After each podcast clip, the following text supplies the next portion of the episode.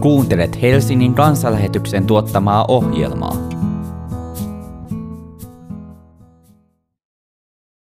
Tällä kertaa Seppo Palonen opettaa meitä otsikolla Kristus, kaikkeuden Herra.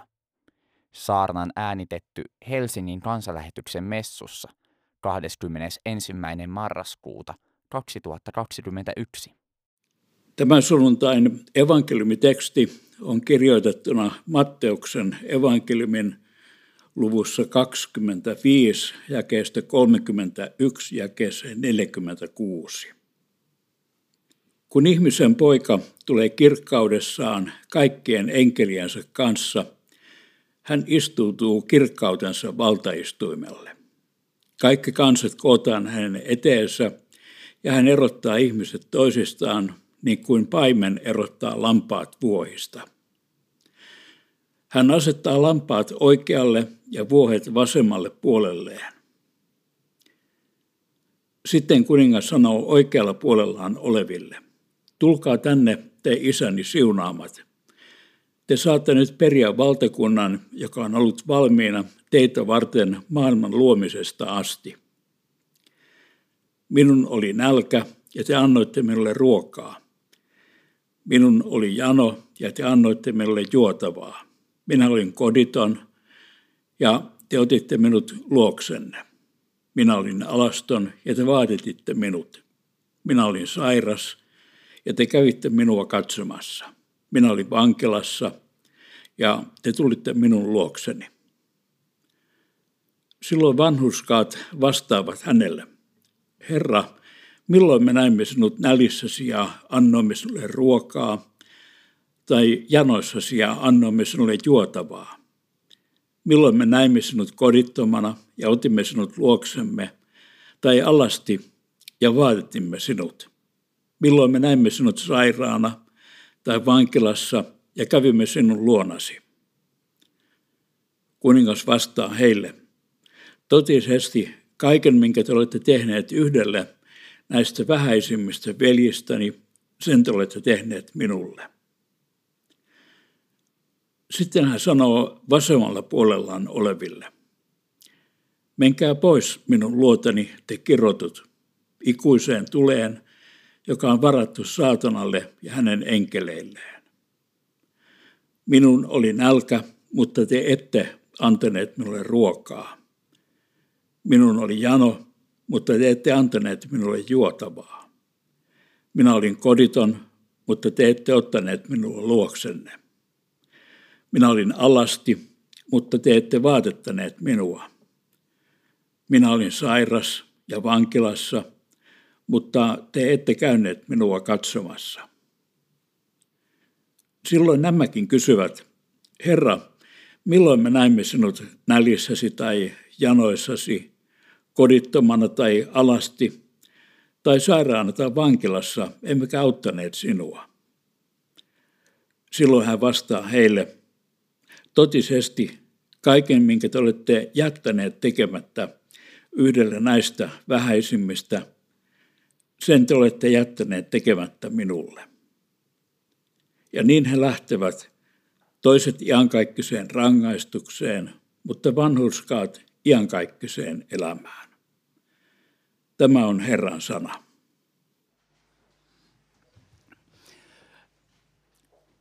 Mä nostan tästä tekstistä esille kolme näkökulmaa tässä saarnassani.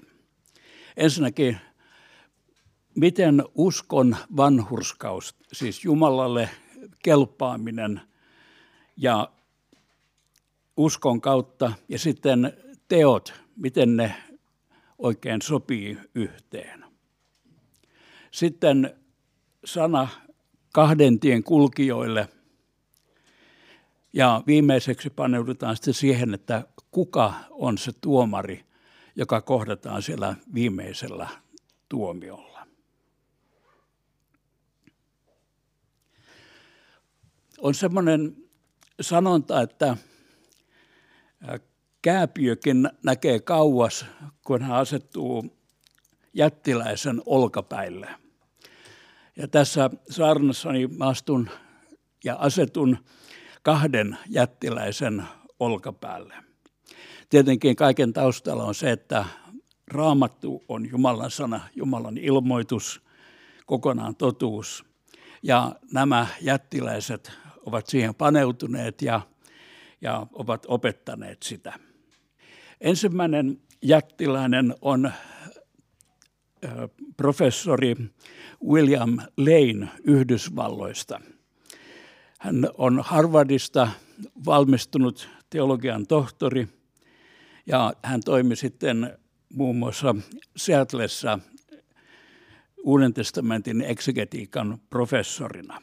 Hän on vieraillut kolme kertaa Suomessa ja kahdesti niissä nimenomaan Helsingin kansanlähetyksen vieraana. Hänestä jäi minulle mieleen erityisesti se opetus, minkä hän sanoi nimenomaan Uuden testamentin eksegetiikan professorina. Kun hän opitti raamattua, niin hän aina sanoi, että kuuntele tekstiä. Miksi tämä on niin tärkeä asia? Siksi, että meillä ihmisillä on sellainen taipumus, että me ikään kuin, niin kuin luetaan sinne tekstiin sisään jotakin sellaista, mikä lähtee meidän elämäntilanteesta, meidän näkemyksistä, meidän toiveista tai meidän peloista. Eli että me ei anneta sen tekstin puhua, vaan me vähän muokataan sitä niin kuin, ikään kuin se sanoisi asioita, jotka ovat meille, meille niin kuin mieluisia tai pelottavia.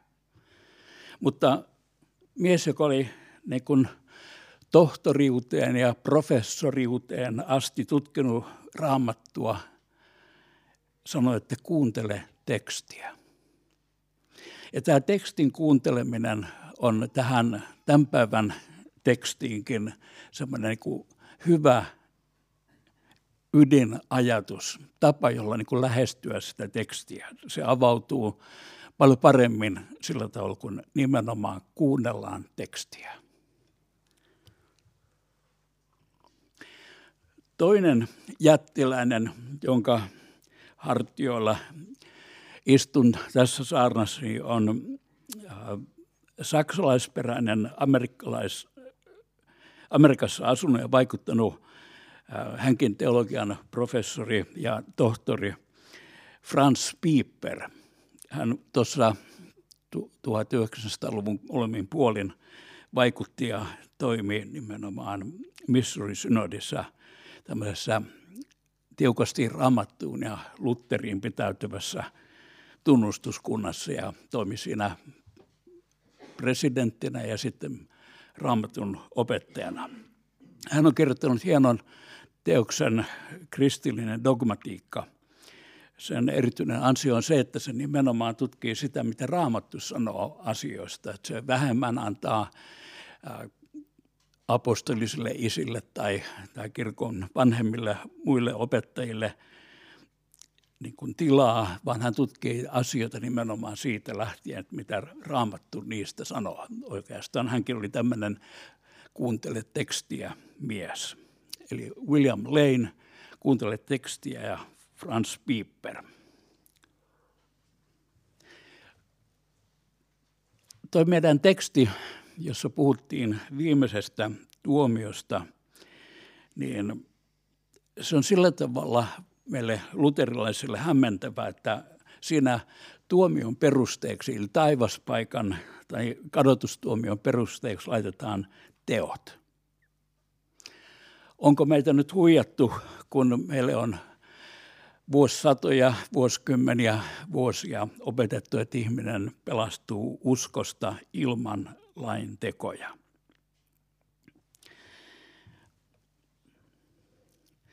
Onko sillä tavalla, että sittenkin siellä viimeisellä tuomiolla, missä se lopullinen oikeudenmukaisuus toteutuu, niin kaivetaan ne meidän tunnustamat ja anteeksi pyytämät synnit sittenkin esille. Ja että siellä sittenkin tuomio tehdään meidän tekojen perusteella onko tämä vanhurskaus, Jumalalle kelpaavuus uskosta Jeesukseen, onko se ollut vain jekku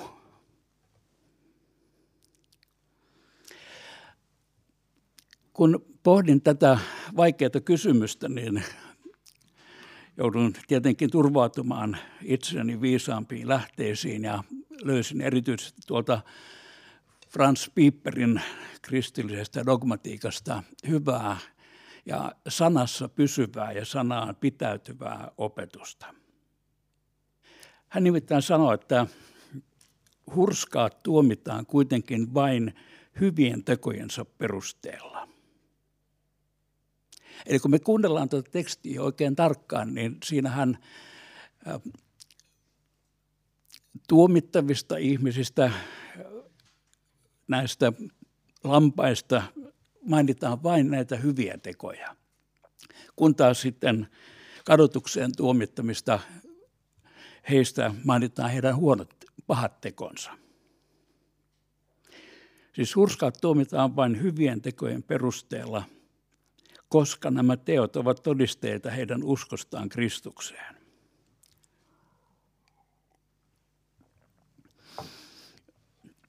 Meidän uskon aitoudesta ja todellisuudesta kertoo se, että synnyttääkö se usko meissä rakkauden ja palvelun tekoja lähimmäisiä kohtaan. Mehän voidaan ihmisille antaa se kuva, että me turvaudutaan Jeesukseen ja ollaan niin kuin hänen armonsa varassa ja eletään häntä palvellen. Mutta Jumala näkee kuitenkin sitten meidän teot ja hän näkee niin kuin sen, että mistä motiivista ne teot on tehty, mikä on niin kuin synnyttänyt ne teot, mitä me tehdään. Ihmisiä me voidaan hämätä, mutta Jumalaa me ei voida hämätä. Jos meidän usko Jeesukseen on aitoa, niin se väistämättä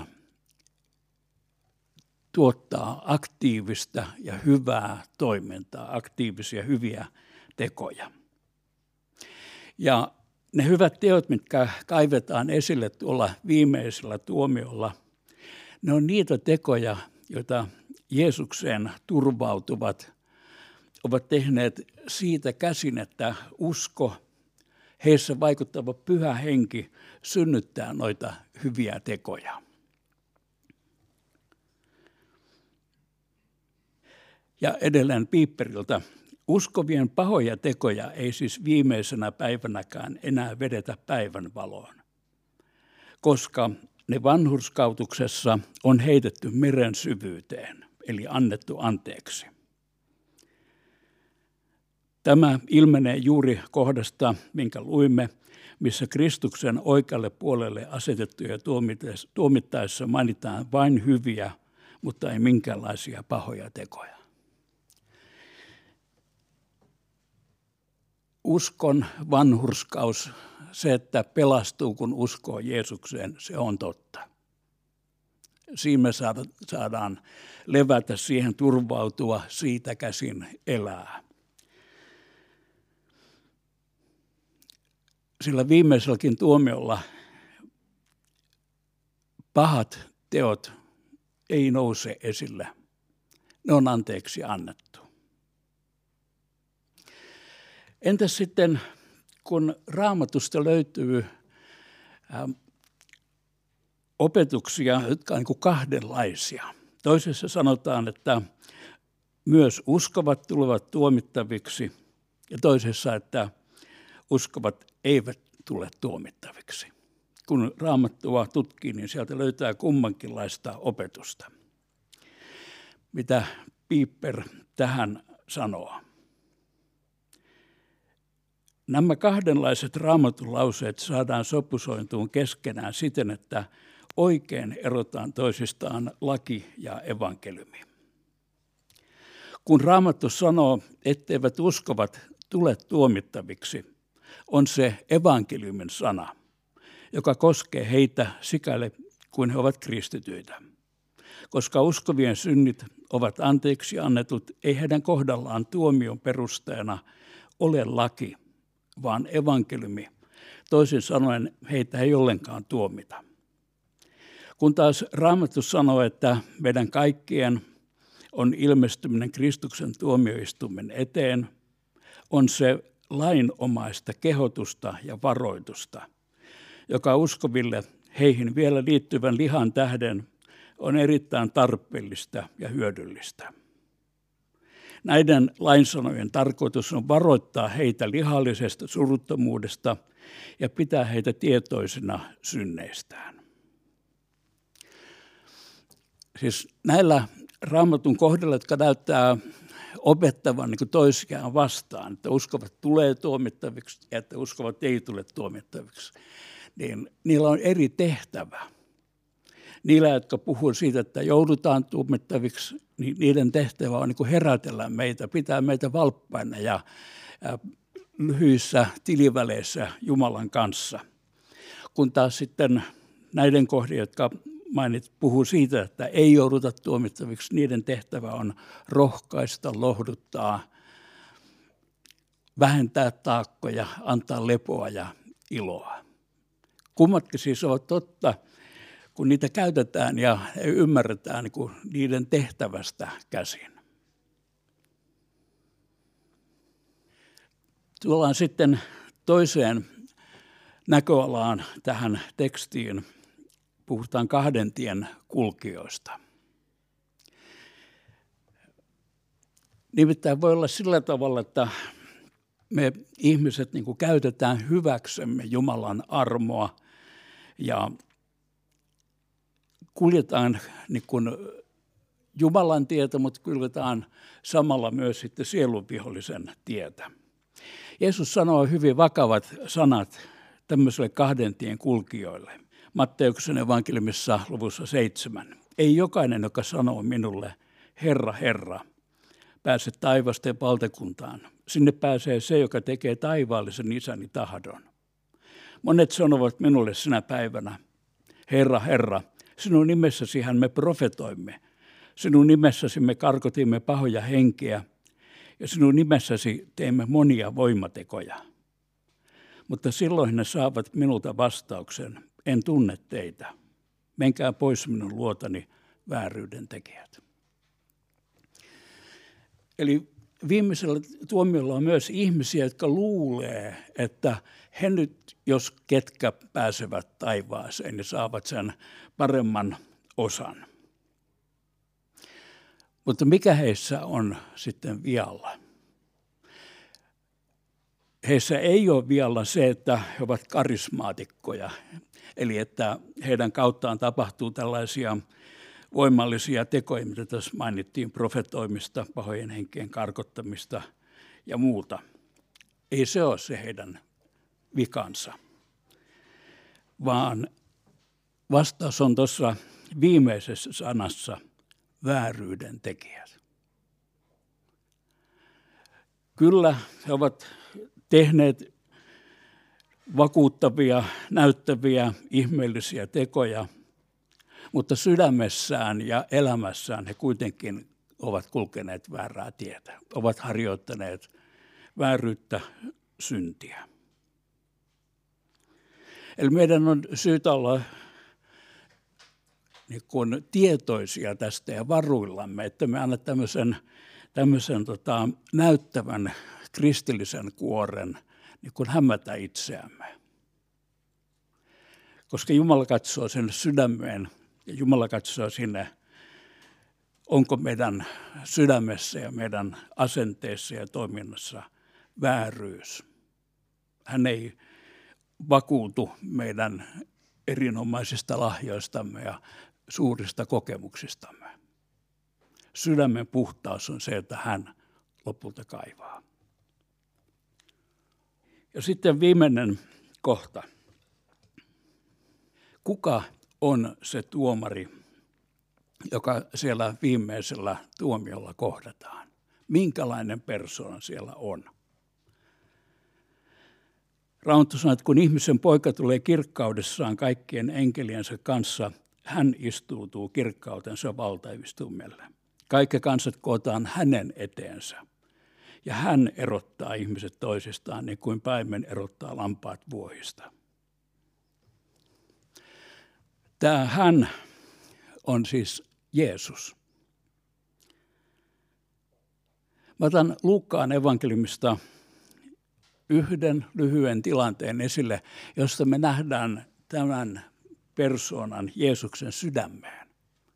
Tämä yksi tilanne niin kuin avaa meille sen, kuka ja minkälainen hän on. Kun tultiin paikkaan, jota kutsutaan pääkalloksi, he ristiin aulitsevat Jeesuksen ja rikolliset, toisen hänen oikealle puolelleen, toisen vasemmalle.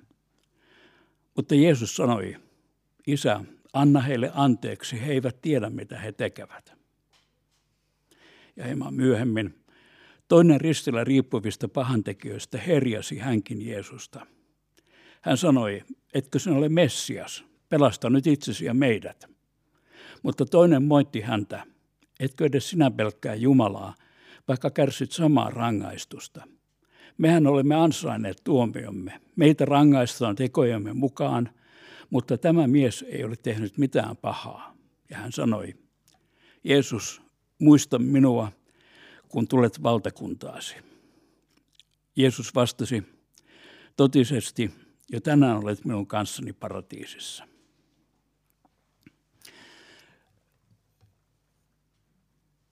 Tämä tapahtuma kertoo tavattoman paljon meille Jeesuksen sydämestä.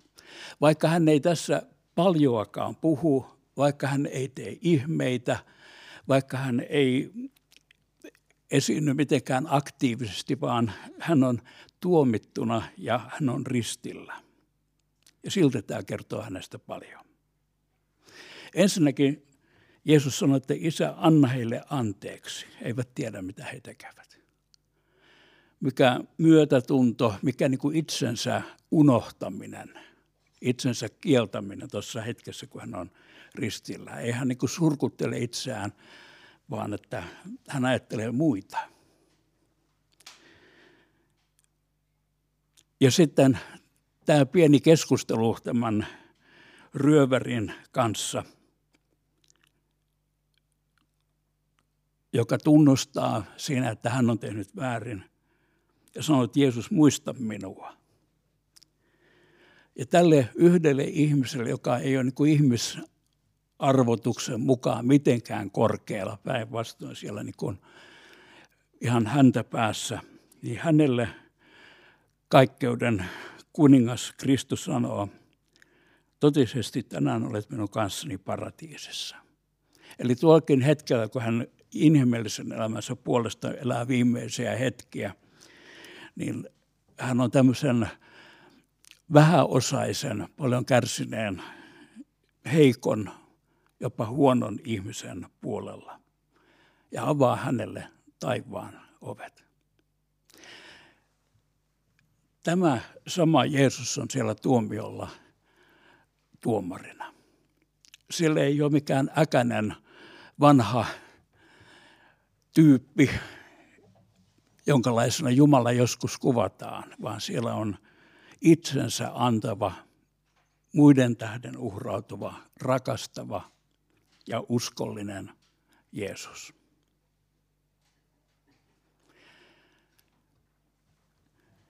Tätä asiaa mietiskellessäni on vähän miettinyt semmoista ajatusta, että ehkä viimeinen tuomio ei olekaan asia, jota tarvitsee pelätä,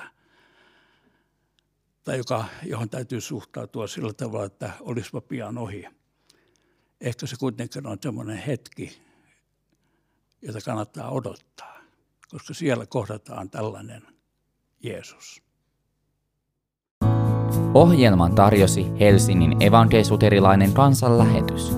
Jumalan palveluksemme, eli kansanlähetyksen messu, on sunnuntaisin kello 11 Alppikodilla osoitteessa Karjalankatu 2a. Katso lisää kansanlähetys.fi kautta Helsinki ja tule mukaan.